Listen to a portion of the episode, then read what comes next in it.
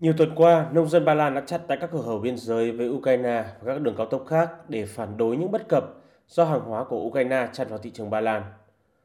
Thủ tướng Tusk chia sẻ với phóng viên cho biết chính phủ đang trao đổi với phía Ukraine về việc có thể tạm thời đóng cửa biên giới và ngừng hoạt động thương mại nói chung.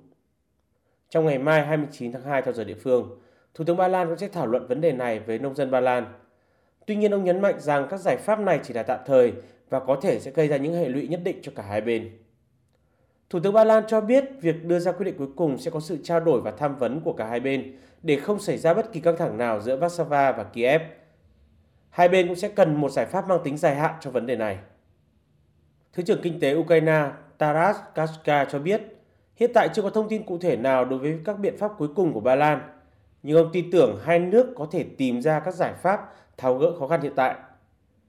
Trước đó, Nga cũng đã chặn các tuyến đường thương mại quan trọng ở Biển Đen mà Ukraine sử dụng để xuất khẩu nông sản.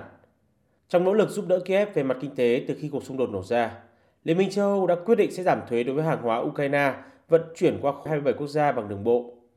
Tuy nhiên, các vấn đề phát sinh sau quyết định này đã khiến cho nông dân nhiều nước Đông Âu biểu tình phản đối vì đã gây ra ảnh hưởng kinh tế nghiêm trọng đối với người dân và các doanh nghiệp trong EU, cũng như tạo ra tình trạng dư thừa sản phẩm nông nghiệp.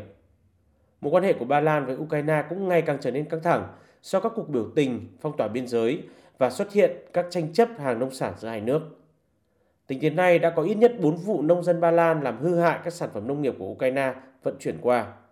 Điển hình là vụ việc 8 toa tàu chở ngô Ukraine đã bị phá hoại và hàng tấn ngũ cốc tràn ra đường dây cuối tuần qua. Kiev cũng đã kêu gọi Warsaw có các biện pháp để ngăn chặn đối với các hành vi phá hoại này.